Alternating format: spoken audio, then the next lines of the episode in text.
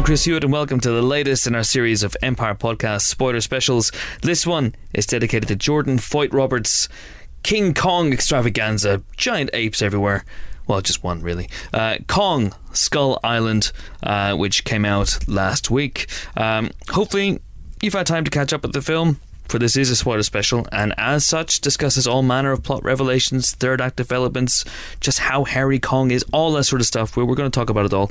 Uh, and by we, I mean Helen O'Hara Hello. and Nick de Semlyen Hello. who was on sets of this movie. And I say sets because he travelled the world with Kong Skull Island. I was very lucky. I got to go to three continents. I got to go to uh, Hawaii. I got to go to Australia, and I got to go to Vietnam. I know those are not all continents.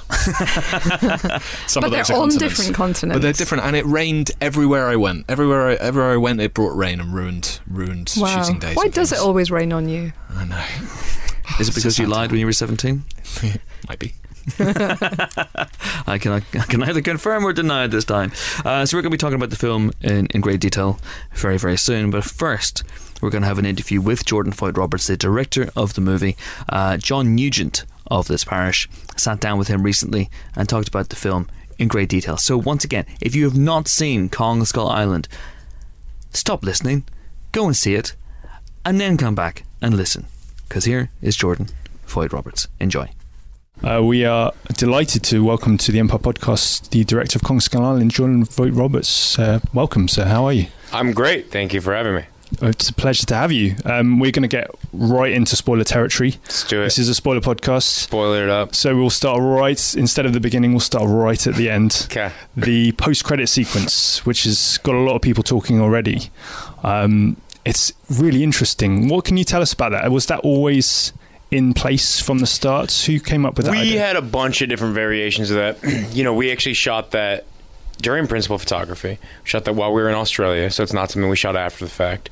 Uh, and ironically, it was not attached to the movie for a long time uh, because somebody decided that. Uh, it didn't jive with like the the future of Monarch, and it really was a last minute thing over the last couple weeks that you you know. it's that ironic part of filmmaking where like somebody else suddenly says like, "Hey, that thing's really cool. Why isn't that on the movie?" And then everyone goes, "Oh yeah, yeah, that needs to be on the movie." And then you sit there and you're like, "Guys, I've been saying this for for months now that this should be on the movie and people are gonna love it." yeah. Um, but we had a ton of variations of that scene. We there was one version of that scene where like Conrad and Weaver were on a boat in the Arctic Ocean with uh, Brooks, and they're like, uh, "What are we waiting for? What are we waiting for?" And Brooks is like, "Hold on, hold on, hold on," and then like Godzilla surfaces and Okay. like breaks a bunch of ice. Yeah. But then we're like, "Well, that doesn't really drive with Godzilla then, because in Godzilla they say it hasn't surfaced since you know the, the, the atomic bomb test." So there were a lot of variations of that, and then it sort of became this much more stripped down uh, scene that hopefully you know the response to it honestly is kind of like even shocked me a little bit. Yeah. Uh, but I think it seems to just be evocative. Yeah. Was there a lot of, um, you know, negotiations with Legendary and Toho and? Oh yeah, it was, it was a big thing with uh, with Toho. You know, they were rightfully very protective of, of their monsters and their creatures as they should be. Mm-hmm. Uh, so you know, that was uh, not just an easy thing of saying let's put Rodan and Yeah. and Mothra and you know all of these creatures in here and you know think nothing of it. Yeah. Uh, it was it was certainly like there there were conversations that went back and forth for sure. Yeah. Okay, so we've we've gone to the the end. Let's start right back at the beginning. Then you you joined the project uh, when it's already in, in motion, and there was already a script, um, which you've sort of completely revised to your own designs, I guess. Uh, yeah, when I got involved, or when they pitched it to me, uh, they were like, "Hey, we want to do this Skull Island movie, and yeah, we wanted to ultimately connect to this larger MonsterVerse we're building." but their version of the script took place in like 1917. Right. It was like a, a different kind of adventure movie. Kong actually was barely in the script. It had more to do with. Um, Kong almost was treated like the T Rex in Jurassic Park, where he's like an important part of it, but it wasn't his movie. And you know, I sort of said, guys, I, I love you and I love King Kong, and and I think it's cool that you guys are building this MonsterVerse, but I don't understand why this movie has a reason for being. And the script was very cool, um, but it just wasn't for me. I didn't understand how I could make that movie and why why that movie had a reason for being. Uh, audiences are skeptical these days. They're skeptical of franchises. They're skeptical of cash grabs, and so. I I just, you know, I- I- it was also trying to play a little bit of the Beauty and the Beast game, you know, and and so I was just like, you know what, I, I just don't think that this is for me. And the cool thing about Legendary and Warner Brothers is their response was sort of saying, whoa, whoa, whoa, whoa, whoa, whoa, whoa, you know, like the classic thing in Hollywood is like, the more you say no to something, the more someone's like suddenly, Yeah. hey, wait, wait, wait, wait, wait, let's talk about this. um, and so I went away that weekend and started thinking about whether there was a version of this movie that I would see. And for a lot of reasons, first and foremost being the fact that in the 70s, in the early 70s, we launched the Landsat program, which were these satellites we put up into the sky and started looking down at the Earth. And we were starting to map the Earth. And I loved the idea that that felt like a credible way to sort of have a modern day take on this thing. and as soon as that happened, then suddenly choppers and napalm and sunsets and Hendrix playing and the- just this, this like quintessential idea of like apocalypse now and King Kong or a Vietnam War movie like Platoon or something with um, cre- like a creature feature or like a Harryhausen film, you know, like that that aesthetic genre mashup, and that's even beyond the thematics of the time period, which were super interesting to me because they're sort of a black mirror of what was happening now. um, uh, that idea just seared itself in my head, and I went and I pitched them that idea the following Monday. Legitimately thinking they were going to laugh me out of the room. You know, it's one of these things where I was like, I would see that movie Yeah. and I would make that movie, and I feel like my friends would want to see that movie. And I was like I've never seen that movie before, and I think we live in a time when all these movies feel routine and feel like you've seen them before. So I pitched it thinking they were going to be like, "You're an idiot, get out of this room right now." And instead, they said, "Okay, you know, what, let's figure that out." So yeah, it completely was a page one rewrite, completely threw out that old script, and Wow. uh, just kind of riffed from there. So there's no element at all from that original script that's, that made it to the final. Uh, at one point, they did get on a boat in that script, and they kind of go upriver. Um, but uh, look, I haven't read that script in a long time, and I think there's very cool stuff. I remember there being very cool stuff in that script. But the the writer who came on didn't really read that script, and you know the writer who wrote that script eventually came back and did a bunch of very cool stuff for us because he's a very talented guy. Um, but no, I don't think that there were. Mm, I, I don't think they were like they were the creatures in that movie were kind of like dinosaur based. The end like had a weird zeppelin in it. It was like it was a very very different film. Okay, so talk me through the um, the opening scene. I've I read somewhere that that was quite different to begin with. Like it's, it's it starts out with just two soldiers, but was there more of a war element to begin with? No, at one point there was that scene is almost exactly how I envisioned it. Okay, There's two funny things with that scene. One is the first version of the cold open that popped. You know, right now it's like this weird sort of like riff off of almost like a spaghetti western thing on this beach. Uh, that's this weird like hell in the Pacific. Two soldiers trying to kill each other, two countries trying to trying to kill each other, and then suddenly being presented with something much greater than themselves, and sort of realizing how foolish their like petty squabbles are. At one point, an actor we were talking to was like, "Oh, there should be a dogfight in this guy. There should be a dogfight."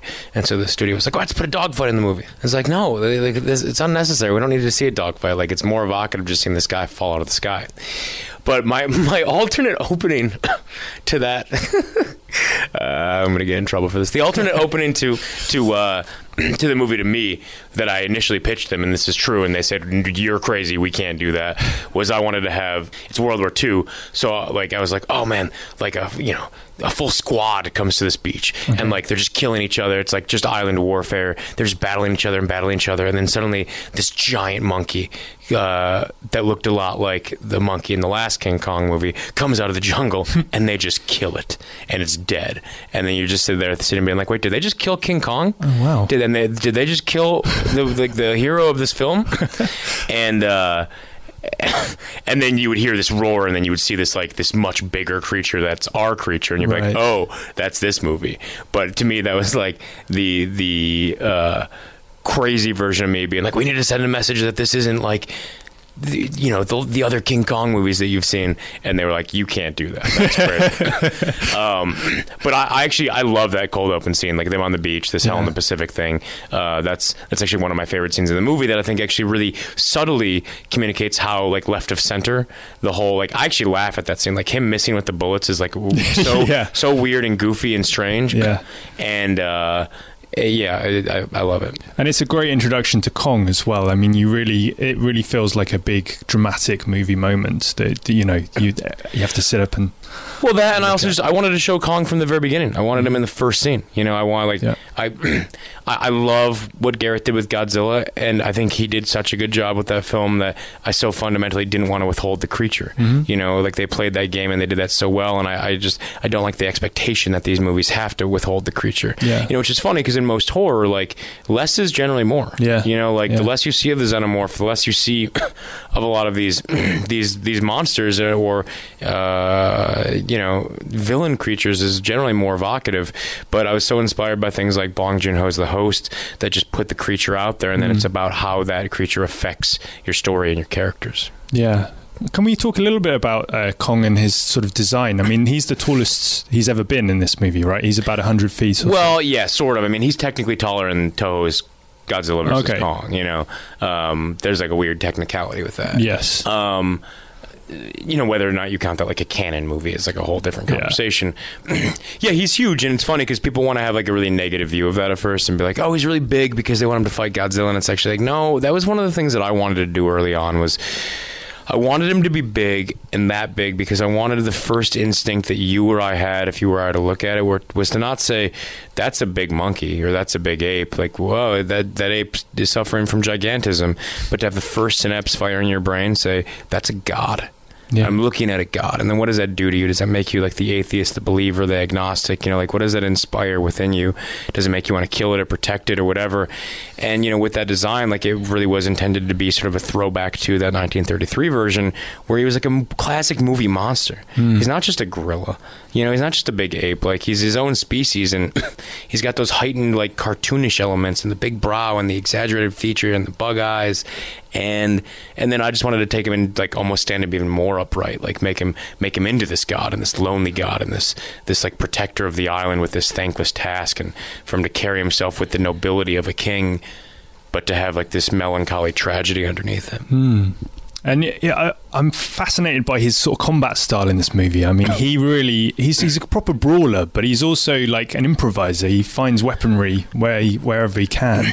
Well- what was the inspiration there? Well, part of that is me trying to like just thinking about like what haven't I seen before? What do I want to see on screen? And you know, the idea of him like unsheathing a tree to use it Yeah. as like a bat sword Yeah. was like I just loved the idea of him stripping a tree like that, and I and I wanted to put in imagery and I wanted to, to put in a, a thinking process and a thought process that would help future proof him in future movies because if he's going to take on Godzilla who's going to be enormous like he's really got to have an ingenuity to him. Mm-hmm. So I loved the idea of seeing him use tools and improvise and he totally is a brawler. But his fighting style honestly has more to do this was a big thing and you know it was about a year into the process with Industrial Light and Magic Corps geniuses who designed my childhood and it's an honor to work with those guys and they're amazing but uh, Jeff White who was our visual effects supervisor turned to me and he's like you know we're about a year in and I think we finally figured out your your like aesthetic style. Just because the way that he would normally move or the way that a creature of that size should move is not how he moves in the movie. The way he moves in the film is a way more hyper stylized, like kinetic thing that has more to do with like the way the mechs move in Evangelion uh, or an anime than like a big creature of that size. Like I, I, there was a lot of Evangelion references in the film, but particularly like just that that very like manga, like hyper stylized, uh, very fast uh, brawling. Like to me, that was a huge thing because like getting that animation right and not having to move in the simian way and, and getting that like that, that that potency and that power and that kind of like visceral rawness to it um, as opposed to these slow lumbering you know things punching each other uh, that was a, it was a huge thing kind of like breaking that through and getting that right Yeah. I'm, I'm also fascinated by the, some of the other monsters on this island. I mean, the creature design must have been a, a fun job to do. You must. uh, Was there a lot of discarded ideas that never made it to screen? there were thousands and thousands and thousands of creature designs that never made it to screen because very early on I was like, well, I don't want to do dinosaurs. Mm-hmm. Peter did dinosaurs really well. Jurassic World did dinosaurs. It, dinosaurs are recent in our memory, and to me, as like a genre nerd, and as like a movie monster nerd and a creature feature nerd, like what an incredible opportunity to design these things from the ground up. So you know, we would show people sketches, or I'd show friends sketches. Do you feel like you've seen this before? Do you feel like you've seen this before? and there was this period where we were getting pretty far on the Kong design, and we were getting pretty far with a lot of the production design, but there was still this huge hole of like You know, the the the, the concept art and the imagery uh, drove the script in every way in every way. Like we were always ahead of the script, and so the script was always having to catch up to us to say, "Here's this creature, so we're designing a set piece around this.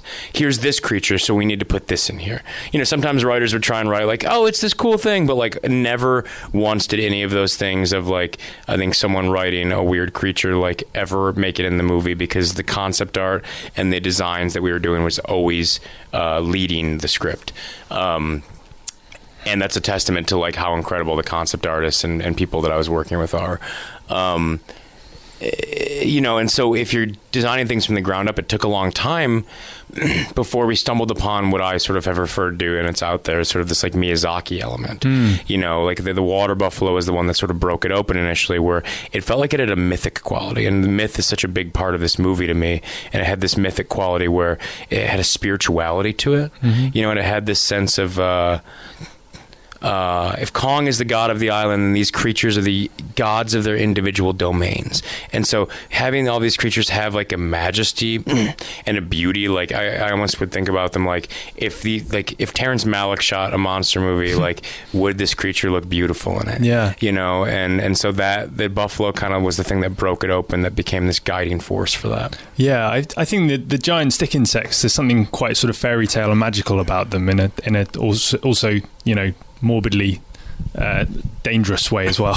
Well, yeah, it's one of those things where well, that's also like a very like weird pacifist moment where it's like, oh, like you shoot this thing, it scared the shit out of you, and then very quickly you're like, oh, I f- I'm so sorry, Yeah, I'm so sorry I Yeah, did that, and then he dies, you know, uh, and he dies because, not because, but you know, it, it, it says something that the the guy who shot first, you know, and foolishly sort of reacted that way, you know, is killed. Yeah. Um, and uh, there, there's just something. I just love that sort of weird, like the water buffalo too. That scene like is totally about some weird pacifism in terms of like Yeah. Thinking and not assuming everything is bad and not assuming that everything wants to kill you. And you know, uh, Slivko putting his gun down and Weaver bringing her camera up. And I mean, as you say, there's, there's, there is, you know, it is more than just a monster movie. You're going for, I mean, there's, there's a clear sort of allegory for Vietnam here, but there's also like an environmental element to that. Was that was was this an, a sort of element from the start in the sort of earliest drafts of the scripts? Yeah, well, I, I just really felt like it, it was unfair to play with the imagery of things like Apocalypse Now or the Vietnam War and not say something. You know, like I just I didn't think that it was an appropriate thing to just like pillage that imagery and not have a message associated with it. and so for me, like the allegory of the war was always necessary, and I'm actually like psyched how much of that made it in because there were conversations at first. They were like, "We can't, you guys can't say anything about the war," and I was like, "No, we're not going to make a movie about Vietnam and then not say something about the war." Um, and it's not like we're like breaking new ground with it, but um, I think I think it was necessary, and, and the you know the environmental stuff like very much plays off of the thematics of things like Mononoke and, and, and man's relationship with nature and man's relationship with gods and man's relationship with the unknown and being okay with the unknown, you know, and being mm-hmm. and like being reconfronted with myth and things greater than us and and not having that freak us out, but being okay with it. Yeah. And it's got such a strong sort of distinct visual style and, and aesthetic to it. Is there a is there a shot that you're you're most proud of, or that you're is a sort of personal favorite of yours? Um, there's a lot that I'm pretty proud of. You know, I, I had an incredible DP Larry Fong with me. um, but you know, I think if anyone saw Kings of Summer, my last movie, and then saw this, they'd actually like see a lot of connections between them in terms of the way it's shot. Um, but you know, suddenly you have a big budget and you can do all these crazy things, like Kong's reveal, like bo- like those sunset sunset shots where he's silhouetted. Like I'm really really proud of those. I think those are really striking, um, and I think like can sit on the mantle of like monster reveals in in movies and Kong reveals. Um, uh, there's just a lot of like weird, like strange imagery that I'm like odd, like all the stuff with the, with the gas mask. You know, they were trying to cut that forever. They were like, "Why? Why, does he have a gas mask? Why is he? Why is he in smoke? What's what? What? What? what? And it's like, uh, it looks cool, and, and well, it's not just that. It honestly, like. it- the, the moment totally made sense to me, and then there was like it's it's honestly like a divisive moment. Some people will watch me like that's that's stupid. Yeah. that's way too stylized. That's stupid. and the moment for me that really sealed it was when we were doing a test screening, and there were two like nine year old kids in front of me. And that moment came on where Tom Hiddleston has the gas mask and he's in the green smoke slicing the birds. Yeah. And the two nine year old kids just turned to each other and their jaw, like in unison, and their jaw dropped. And then they looked back at the screen and you could just tell how happy it made them. And so to me at that moment, it was just like un, unequivocally something that had to stay in the movie. Yeah, I did wonder. This sort of leads me on to. There's a lot of references to uh, other media, let's say, throughout the film. Is the samurai sword? I mean, it's a, you know, it's John C. Reilly's characters originally. Is that a reference to Step Brothers by any chance? You know, I- I've never told John this, but I've never seen Step Brothers. You've never seen Step Brothers? No, Okay, so I it's haven't. not a reference then. Uh, no, that's a reference to me uh, loving Asian culture okay. and being obsessed with samurai. Yeah. And um, and there actually is a Mononoke reference built into that sword. Okay. Um, but uh, no, that's not a Step Okay, thing. I was reaching a bit too far there, maybe. Uh, I did definitely spot uh, an obvious one for the Jurassic Park where Samuel L. Jackson says, "Hold on to your butts." I love some of the nerdier ones. What's, Uh, what's if you want to get really nitty gritty, Yeah. um, okay. So there is a there's one that I'm not going to say because I'm really curious how long it's going to take for people to find. um, you know, what, I'm just gonna. There's there's a very explicit taxi driver reference that no one's brought Okay. up yet. Um, the like the patch that John C. Reilly wears on his jacket, it says Lizard Company. Okay. And Travis Bickle wore a patch that said King Kong Company. okay. And no, like no one's brought that up, and it's in the trailers, and I think that's really funny. Um, I did notice the For Your Health on the back, the Steve Brule. well, reference. Steve Brule, but it's also Akira. It's, Okay. it's, it's a funny, it, like you know, uh, uh, the Akira jacket says "Good for your health, Oh, uh, okay. bad for education" on it, and so it happened to align with. It's funny, Double reference. More, yeah, more people associated with Steve Brule Yeah. than Akira, which is uh, it makes sort of amazing and odd to me. Yeah. But yeah, that's definitely an Akira reference. Um, there is God. I mean, there's there's an alien reference in the movie, like a very specific one. There's uh, uh, th- th- honestly, like this movie is just so chock filled with. honestly, one day I want to just like put a list online, Yeah. and be like, find all these references, and then Yeah. see what people come back with, you know, and see see if, if they can find them all, then I'll give them like one of the samurai swords or something from the movie. On uh, on Hot Fuzz, Edgar Wright put a, a commentary track or a subtitle track where he just put a subtitle for every reference in the movie. Oh, Like, that's every movie reference. So perhaps that's something for the Blu-ray. That's interesting. I didn't think about that. That's actually kind of cool. Yeah. I'm sure I'll get into it in the like. On, I'm sure on the Blu-ray, I'll be like, "That's this, that's Yeah. that." Yeah. Uh, but it's it's hard to like listen to this and not uh, not have the visual with it. But Sure. there's so many weird references like. Is that. it just a is it just like a nod to There's a huge fellow Metal Gear reference. You know the boat. Right. The boat's called the Gray, Grey Fox. Fox? Yes. Yeah. I'm very excited for Kojima to watch it. yeah.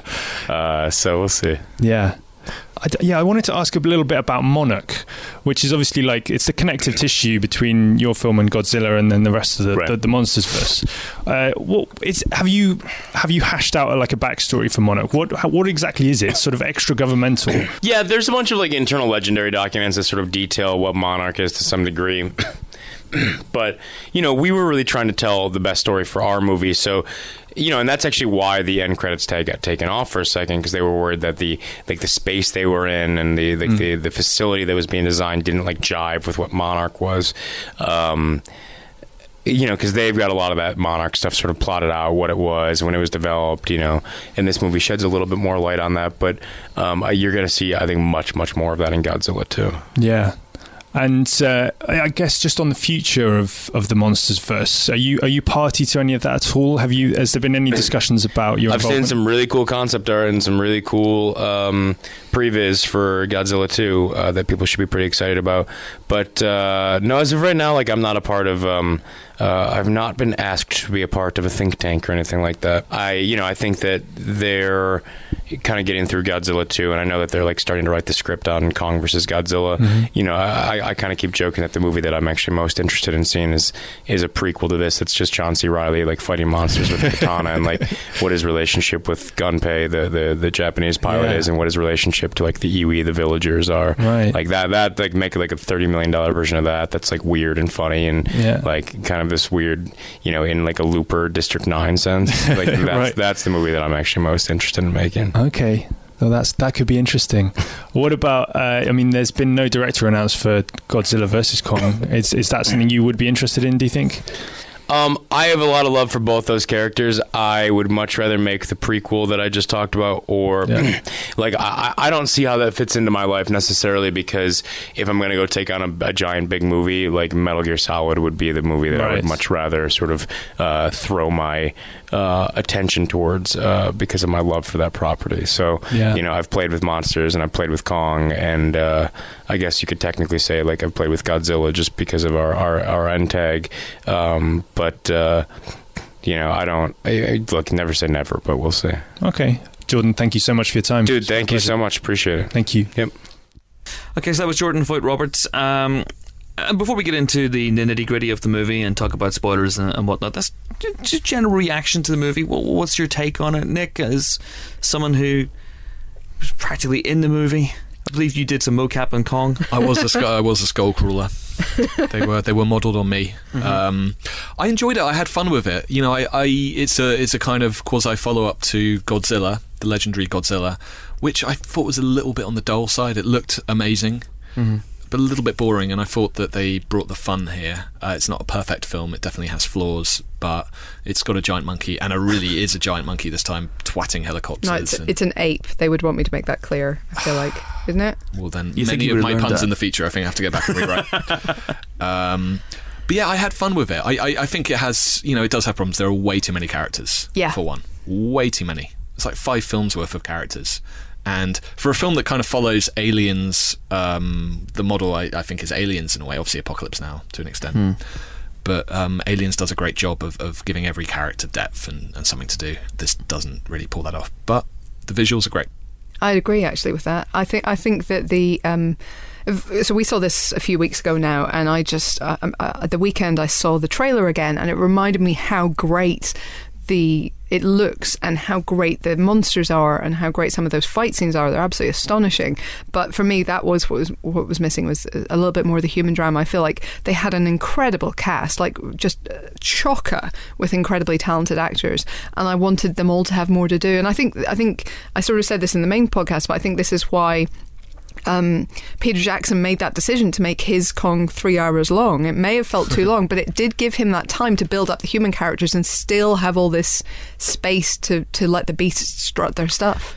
And so I kind of, I'm not saying it should have been three hours long. I'm really, really not. But I just, I would have, I would have sacrificed a couple of action scenes. I think to have, or, or certainly, as you say, a, about ten characters to have a little bit more focus on the ones that remain. You could have lost 10 or 20, maybe 30.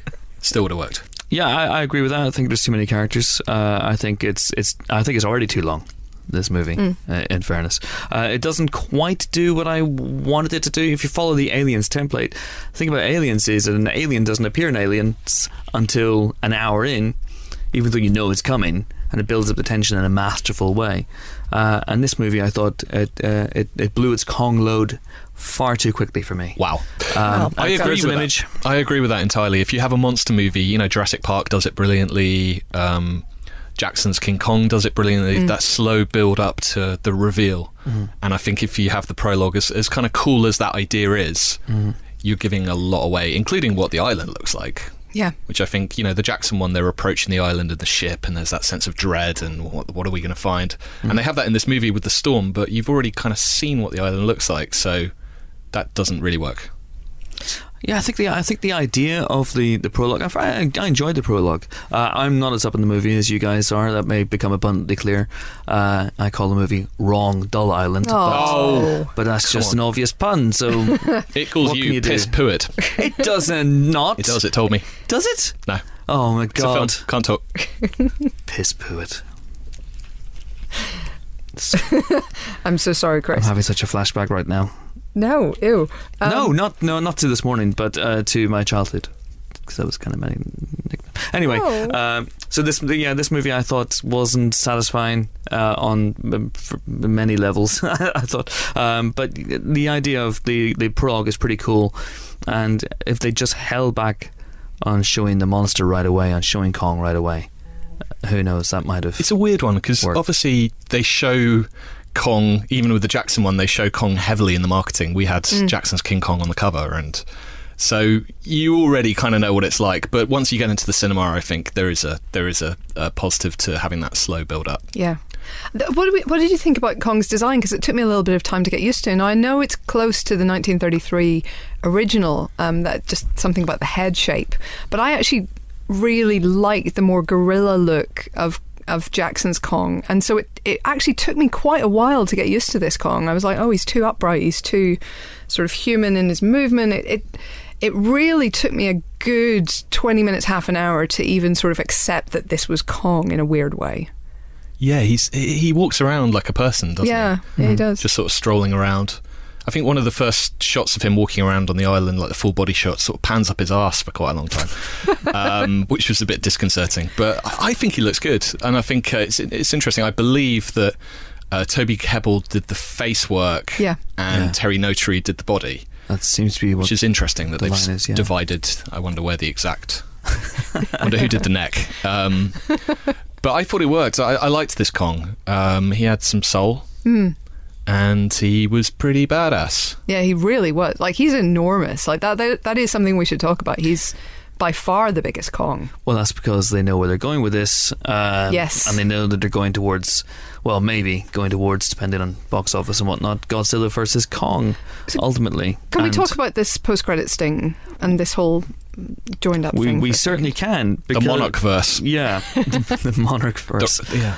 Yeah, I didn't like this post credit thing. Uh, it's a it's a very knowing film, and the thing about just going back to my point about the prologue and Hmm. uh, Vogt-Roberts' decision to show Kong. I mean, he he shows Kong from the off, and then he shows him again very early in the film. Yeah. and I think a part of that might be a reaction to, or maybe a comment on the fact that so many movie news websites now exist. No movie exists in a vacuum. People are falling over themselves to get spoiler images to to reveal what things look like. So he, he probably knew going in we would know what Kong looked like. So why not just show him in the first few minutes of the film? Why not? And I think also the the post credit sting is a bit of a comment on post credit stings itself, um, not in its overall terribleness, but the beginning with Hiddleston saying you know, I know you're there. I'm, I've only seen this film once, so Yeah. I, I'm, I'm paraphrasing wildly. I can see you in the dark. You're watching this. You're enjoying it, aren't you? And it's like, don't, yeah, that don't, was don't was, leave. That, that was I, pretty. I, on I genuinely thought he might be in the projection booth. at that point. I, I was going, "What is happening? This is really this is this is meta." Um, But it's but it's another. The problem with that that I had was um, so presumably we're, we're tying up these two films now. We're presumably not tying up the human characters, right? Because Godzilla was present day. yeah, Um, we're assuming everybody seemed to be shocked by Godzilla's appearance. It wasn't like, oh, it's this dude again. Like it wasn't like, oh, we've seen him. We know what we know what this is. So presumably, one would expect Godzilla v Kong to take place after Godzilla. Um, unless they've done a really world level cover up. so none of the human characters presumably can return without Yeah. 40 years of aging makeup. that would be amazing. That's what I think is going to happen. It's going to be Tom Hiddleston and Brie Larson doing a Peggy Carter and just hobbling around with like liver spots and no hair. Yeah. That would be interesting. it just it seems I, I get Yeah. that you want to give your filmmaker the chance to make the film that they want to make and I think that's commendable that's something that we talked about with Yeah. um, with James Mangold just recently um, but at the same time if you are intentionally building this as the 2nd Mm-hmm. in a continuing shared universe of monsters don't you have to think about that and, and and does that mean that these these human characters were always eh, you know intended to be one film use only and that, there's no carryover It was actually originally set even earlier. I can't remember the. I think it was.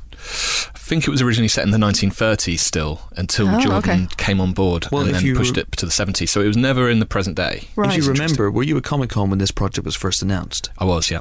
Uh, so if you remember, there was a teaser at Comic Con uh, that basically just showed lush vegetation and showed things around the island and had a very portentous voiceover by a posh Brit. So clearly they, were, they had Hiddleston on their mind. Um, don't we all uh, talking about how dangerous this place was, and then it reveals at the end. It was just called Skull Island back then. Mm. So I think the idea might have even been just to have Kong at the end of the movie. Who knows?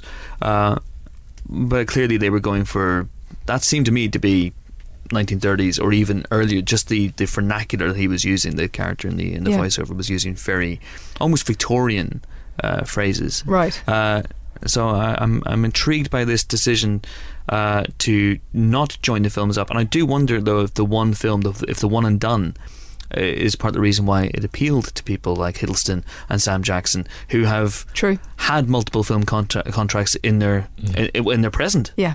Um, and maybe you don't always want to sign on for the for the, the three film deal. Maybe I, absolutely, maybe that's true, but I think it, it is symptomatic of what we're talking about, which is this this focus on um, monsters rather than people. And I think, and I get that it's a monster movie, I really do, mm. but I, I I feel like you always need to have the human heart in there. And I've mm. I've been writing about another film recently, as, as Nick knows, because he commissioned me, and and everyone uh, in re- regard to that film is is saying just that. You need to have a human story as well as having you know big scary monsters. Yeah, yeah.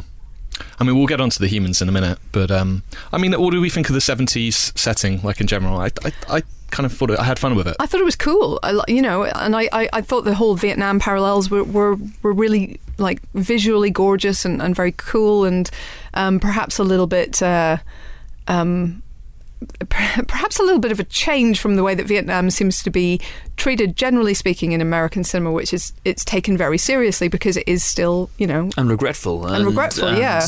So it was a bit of a, a shock to the system that way because it it didn't quite have that tone about it. There was there were elements of it certainly with you know Samuel L. Jackson's kind of war addicted Yeah. figure, um, and you know Toby Kebbell's character just desperate to get home already and be done with all of this. You know there was there were there were traces of it, but it, it tonally that it was sometimes odd, but visually it was brilliant. Yeah, it felt like you had two Kurtzes in the film almost. Like Kong was Kong had a bit of a Brando vibe going on, and obviously Packard, Samuel L. Jackson.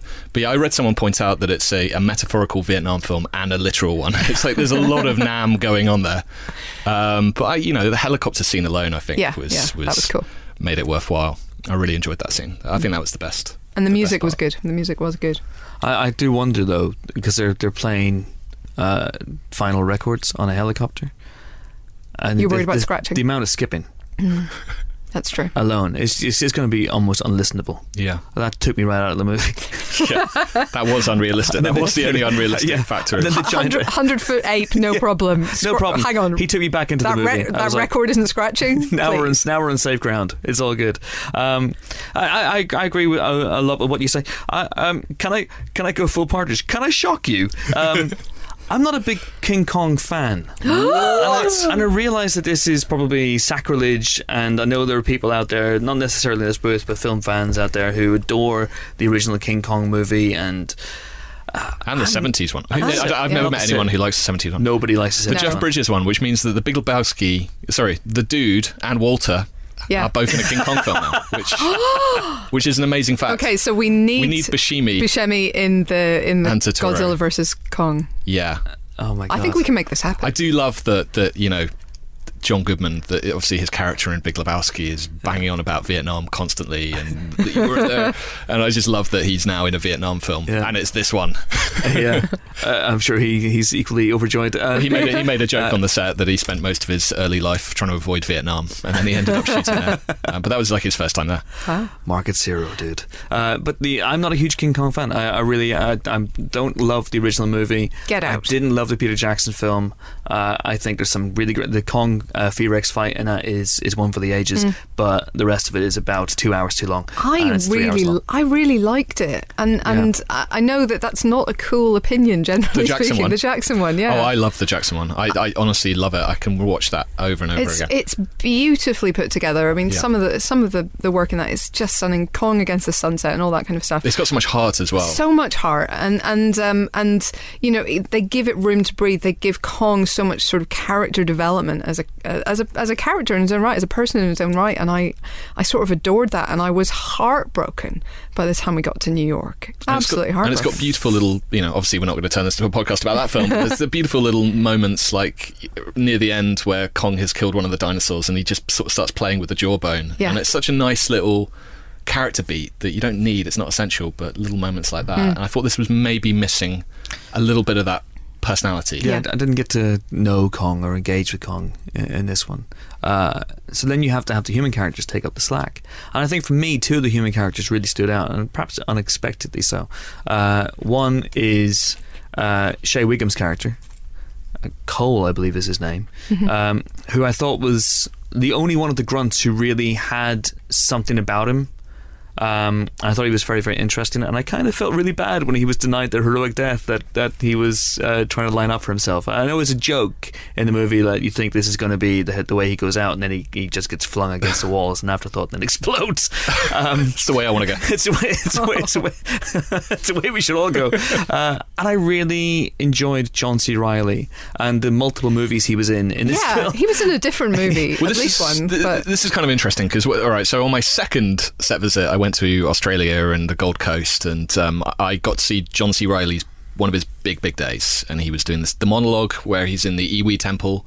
And he's he's talking about you know we're on Kong's Island and, and you know we're, we're making enemies of him, and it was really interesting watching them shoot that because they were going through so many modulations. Some of them were pure comedy and some of them were really serious, and they obviously were just leaving themselves so much room to figure out the character and they didn't quite John C. Reilly didn't quite know where he was meant to be going with it. But they obviously went. I mean, you can kind of see that in the film. There's Yeah. a bit Yeah. of inconsistency scene to scene. is he tragic or comic or tragicomic? Yeah, you can't quite figure it out. but he is an interest. He's fun to watch for the most part. Um, I do have thoughts about that. The the way the film ends on him, I'm not sure that was necessarily the right the right way to end. because he becomes the emotional heart of the film in a way that you just don't expect. yeah, Um, because as as as good as they are in the film, the likes of Hiddleston and Brie Larson and Sam Jackson. And John Goodman, who I think is completely wasted in this film after a really interesting start. I Uh, watched him die. I watched him die. watched him die? I saw two actors die on set. Who was the other one? The other one was John Ortiz in Vietnam. You He, saw get- he gets he gets yanked off the boat, I believe. Yes, he does. He's got the briefcase, hasn't Yeah. he? Yeah, I saw him being pulled, or a stuntman, a stunt Ortiz being yanked out of the boat, like way up in the air, which was pretty Wow. cool. well, Um, but yeah, that was good. Because I, I don't think the other characters, the main characters, necessarily have the, the, the gravitas or the or the, the backstory to really make us I care just- for them. They just needed some more time. They, I mean, even one more scene with Larson and Hiddleston, I think, would have would have helped enormously because they, they kind of do try to set them up. They try to set up, oh look, he's this sort of maverick former SAS guy. He's very cynical. He's kind of uh, not quite gone native, but he's he's gone off the grid a little bit. And then um, and he's the guy who will who will help us out and, and figure this out and get us through this jungle. And then that isn't really what he gets a chance to do. Not not really. And then Brie Larson, oh, she's a war photographer. We're not sure about her. Maybe she's anti-war. But that's it. There's no attempt to maybe Mm. And it's a classified or- mission. Why Yeah. is there a photographer on this classified mission? So is she with them or against them? Are they worried about that? Is she under orders to do some things and not other things? What what is Yeah. how did that get set up? And there was points where there was points where she would see this giant water buffalo creature that, n- that never exists anywhere else, and she takes mm-hmm. one photo of it. that annoyed me slightly. It's like Maybe- get, get coverage, you know. Maybe, like- maybe she lost a bunch of her spare films in the crash. I guess Maybe, that was really but I Miyazaki. That moment, though, it was a well, beautiful it, did- moment. it actually was because Yeah. Jordan said that that moment was inspired by Mi- his Oh, love of. Miyazaki, and I mean, he's he's super geeky in the best possible way, Hmm. and so there's references to video games. There's a Full Metal, uh, sorry, not Metal Gear Solid reference in there, and all tons of, of little nods and stuff. Yeah. Um, In fact, um, isn't uh, John C. Reilly's jacket is it is a Steve Brule quote, isn't it? Is yeah, Steve it's something like "For Your Health," which is like a reference to Steve Brule, who's obviously his Adult Swim, Tim Yeah. and Eric kind of character. Um, but yeah, but going back to Conrad, my, my thought about Conrad is you've got this character who is a an amazing retired SAS tracker, but you don't Yeah. introduce him doing anything that, that it just seems like screenwriting 101. Introduce this guy doing some tracking because he does Yeah. very little tracking in this film. Yeah. and, and the, the bar fight, you know, he looks cool, but I don't know. I just imagined a scene where they, do you think they were going for a sort of cantina, a Mos Eisley cantina kind of intro? Yeah, it felt a bit like a Steven Seagal intro to me. Oh, damning! it, well, no, I mean only in you know Yeah. on Deadly Ground and all these Yeah. Seagal movies. You introduce his character, you know, in playing pool and beating up a load of guys in the park. It felt fairly first base. Yeah. and I just thought have the guy in a jungle and then have the helicopter land and and you know some people brief him on a mission he has to go on, Uh, something like that. Mm. Because he doesn't do a lot of tracking really. That's true. And I did I did have a bit of an issue with the fact that so it's basically once they crash land on the island, it's about finding each other and finding the north corner where they where they might be picked up, although it's not quite clear how because they have no helicopters anymore. But that's fine. Um, but because there become there gets to be a little bit of toing and froing, so you lose that sense of geography and you lose that sense of forward momentum um, to get to a place by a time. Um, so that yeah, again, that just you know, it's like if it's difficult to get across the island, you don't double back. But even if Samuel L. Jackson tells you to, you know, you don't you don't go You off do west whatever- if you know you need to get north. You do whatever Samuel L. Jackson Maybe you tells do, to yeah. I got if it's bit good con- enough for the Avengers. Got a bit confused by what Toby Kebbell was up to in the middle. sort of cut to Toby Kebbell. I was like, what? Forgot he was in the film. At one point, I thought they were going to do a really uh, dark joke with Toby Kebbell that you know he would be spend the entire movie fending off threats, and then they, they would get to him at the end of the movie, and then he would be eaten.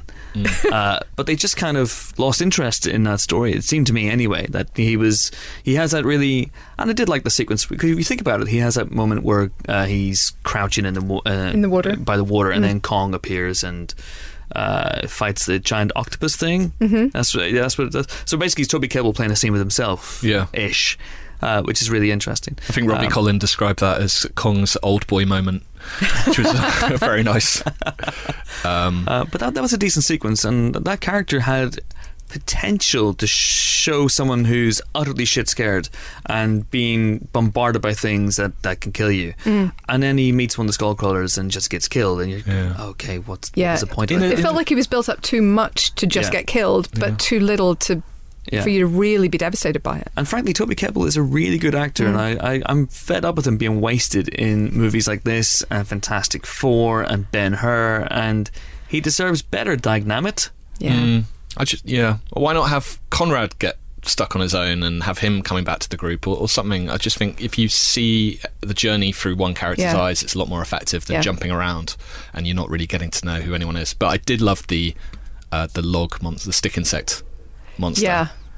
the log insect monster. The log insect monster was really good. I really I liked the sort of giant spider thing that they, that was that was a great scene. spiked the Yeah. guys. Yeah. I was thinking about that this morning. Yeah.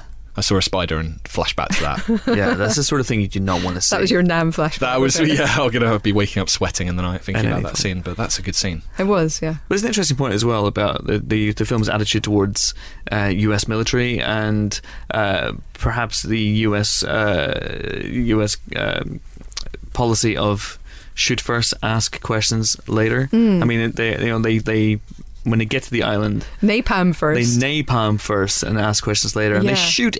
Everything that they come across, pretty much, you know, they, they say, It's- it's even the stick insect monster gets shot. I mean, what's I going mean, on? it, it, it really. I mean, maybe this is, uh, you know, a valid scientific method in the, from the 1970s, and, and this is something that really happened. But it did seem odd to me that a purportedly scientific expedition would napalm first and ask questions. It's an entirely undiscovered world. They're talking about how it might have, for example, significant uh, oil reserves or, or mineral reserves.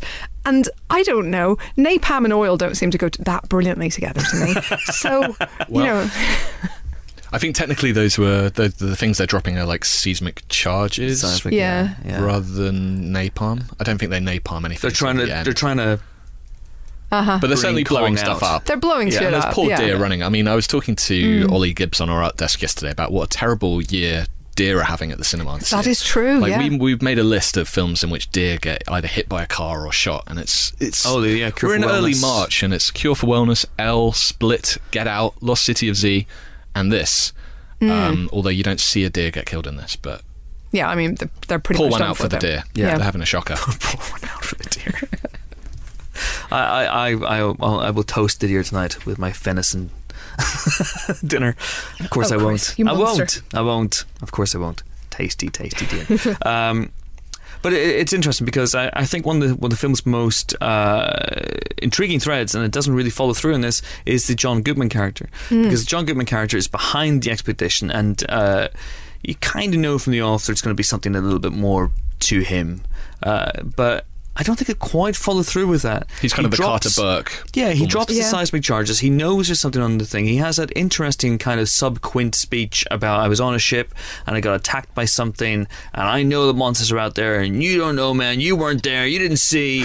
uh, and I just feel that ultimately the, the movie loses track of him again. So by the time he's in the graveyard, the, Yeah. the boneyard, the bone graveyard. Um, it's where bones go to die, a bone graveyard. Uh, that he gets killed almost as an afterthought, and you're thinking, no, there's something interesting You about kind of this want him at the end of the film. Yeah. Yeah. yeah. And you want that moment where people turn on him, and yeah, it, quite a good death though. It's not a bad death. They- with the camera the whole bone scene was pretty cool. going actually. off. Yeah, it I was thought quite that was one of the one of the better elements of the film is the deaths. I thought they were quite imaginative for Mm. the for the most part. Um, but I mean, what do we think about them shooting on location? Because that was that was their, their big selling point for They this film. That- I mean, they they yeah. went to Vietnam, which no Hollywood film has ever shot there, and Wow. um, went right into the jungle. I mean, it all over the looked stunning. I, th- I think, in terms of just purely the locations, I think it looked absolutely incredible. I mean, that paid off, no, no question for me. Um, and and I couldn't sort of see the joins between the two, between the three continents, if you like. Well, you they, know, yeah, they actually sort of jigsawed. They, I think they described it as jigsawing the three continents together Hmm. using CG. So there are shots where there is landscape from, awesome. um, yeah, and these big karst cliffs, jagged cliffs from Vietnam. They Yeah. added to like the Hawaii scenery and stuff. So it's it's pretty clever what they've done. It really is. I think that, that, that part of it worked worked really really well. No no question about that as well. Um, what did you think about the uh, the natives on Skull Island? Yeah. Not great. I kind of didn't really get why they were there. Even Hmm. I, I, I mean, they're an essential part of kind of King, the King Kong story.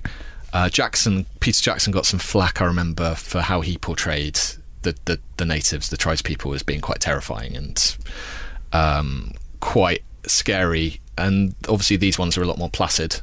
Um, but I just they didn't really do anything. No. And all. and they're maybe psychic, and that was weird. Yeah, yeah. They had cool makeup. They did have incredibly cool makeup. Yeah, all of those sort of tattoos. and tattoos. they had a sort of cool gate. I remember they had Yeah. a pretty cool gate. They, they, Um, they seem to know an awful lot about the creatures on the island, which is. You know, 'cause they seem to live behind a giant wall, kept them away from it. But then I guess you would know over the years after you know you've been killed. I just wonder how did they get there? What's what's Yeah. what's the story? Yeah, who knows? But I mean, um, I- I Moana thought led they, them. They, yeah, Moana, Moana gave them a lift. Uh, I thought they could have been more proactive. They could have joined in in that final battle Mm-hmm. and helped out against the skull crawlers, or just had something to do. I just thought it Yeah. was, they set up all these characters, um, and then yeah, didn't really sort of pay off. I don't think. So where do we think it's uh, where do we think it's going to go? Do we think it is going to go? I mean, tracking so far for the box office, we'll know by the time you're listening to this podcast, we'll, we'll know how it did. But um, I don't know if this one's going to make a huge amount of money at the box office. Probably wrong. Well, but- that third incredibly spoilerific trailer was pretty spectacular looking. If you don't mind the entire film being given Mm-hmm. The away in the marketing's trailer. been really good. I think Marketing's been really strong. I Absolutely, think, yeah, yeah. I think it's going to do very solid business. I would expect. the posters are amazing. Like Yeah. the, the poster campaign. If you haven't seen all the posters, go on and have a look at them. They're, Yeah. they're incredible. And in terms of where it goes, it, it is interesting, isn't it? I I don't know. I think. I mean, so this Kong is about. You can set me right on this, Nick. About hundred feet tall, A bit more. Oh gosh. Um, yeah, let's go with that. Okay, and the Godzilla was more like three hundred 300 feet. tall. Yeah. So a straight up fight between the two of them. You know, Godzilla has the advantage. you would Who's to expect, say though that Kong is not a baby at this point in and time? And has another forty years because to grow. remember yeah, the parent, there, you see the parents in the boneyard Mm-hmm. and who's to say that this Kong is not going to double in size in between the two That's movies? good. That is also po- possible, Yeah. although his parents' skulls didn't look that much bigger than his. good point. But but maybe, Maybe you they know were babies. uh, increasing increasing radiation in the whatever over the years. La, la, la, Absolutely. you know. Yep. Listen, Um, parents, children can be bigger than their parents, That is and they also can just true. suddenly have a growth spurt. I've got a friend who's six foot five. His dad was only five foot eleven. It can happen. He could Kong could be the Stephen Merchant of giant apes. he could be. Does Um, mean Godzilla is the Ricky Gervais or the Carl Pilkington? Um, But presumably, Should do a what podcast. what we're sort of expecting, right, is going to be some kind of team up rather than a straight up versus, right? Doesn't, isn't the film Godzilla versus Kong? Isn't that the name of the film at the moment? Yeah, but it was Batman versus Superman, but they still teamed up at the end. Spoiler. Oh, what? uh, yes, because obviously they've they've revealed at the end of the movie that there are other monsters out yeah. there. There's Mumra and Mothra. Chegwin and Rodan. R- oh, okay, Chegwin. yeah. No. King Ghidorah. I, oh, 300 foot tall Keith Chegwin. well, I'd run. But from the naked jungle, that Keith Chegwin. So everything's out? No.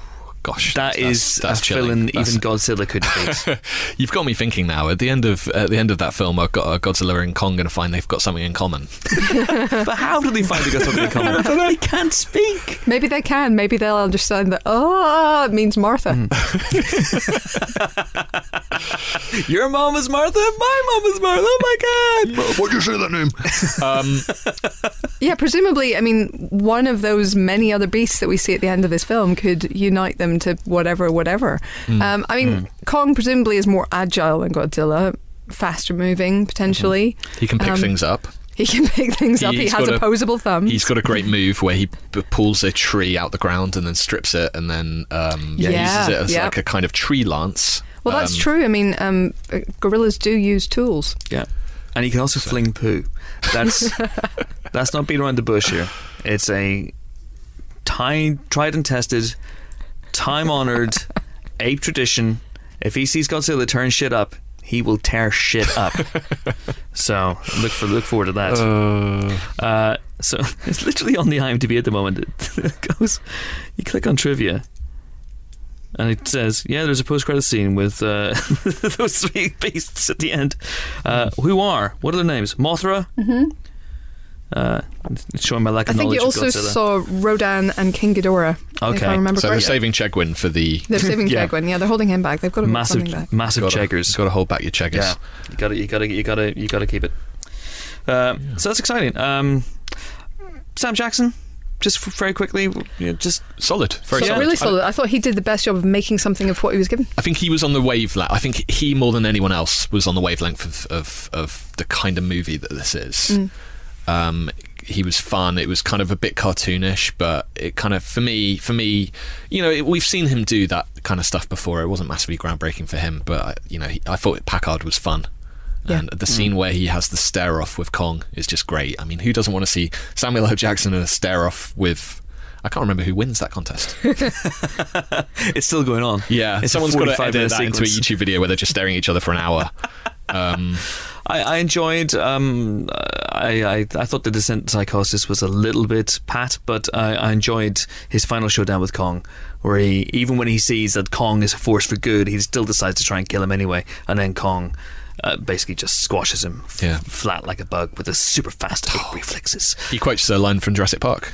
Did you? spot No, I didn't. Yeah, hold on to your hold on to your butts. He says as he flies in in the helicopter. Amazing. Really, So that's pretty cool. that's cool. That's cool. Obviously, he um, was meant to film Jurassic Park in the same place in Hawaii where they filmed this, but Mm-hmm. then he didn't.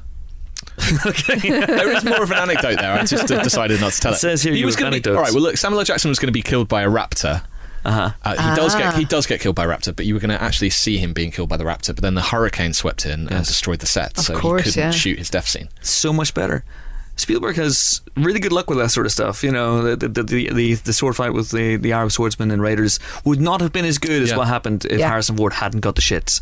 Uh, so this is this is a good thing. This is not luck. That's not luck. That's Spielberg being awesome. Spielberg. What, what, are you, what are you implying here? That he spiked Harrison Ford's water the Night. no, I'm just saying that you know when when adversity comes at him, he, He thinks on his rises. feet. Yeah. He rises to meet the challenge. Yeah. All right. Okay.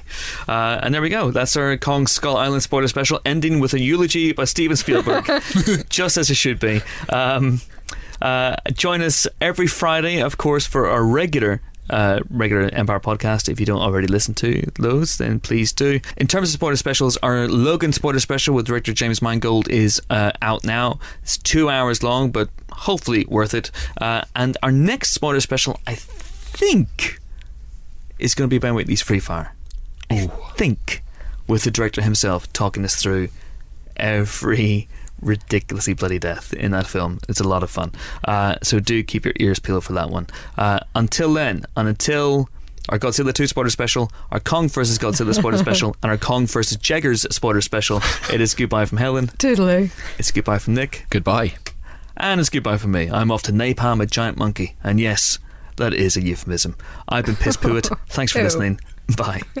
Ew. What?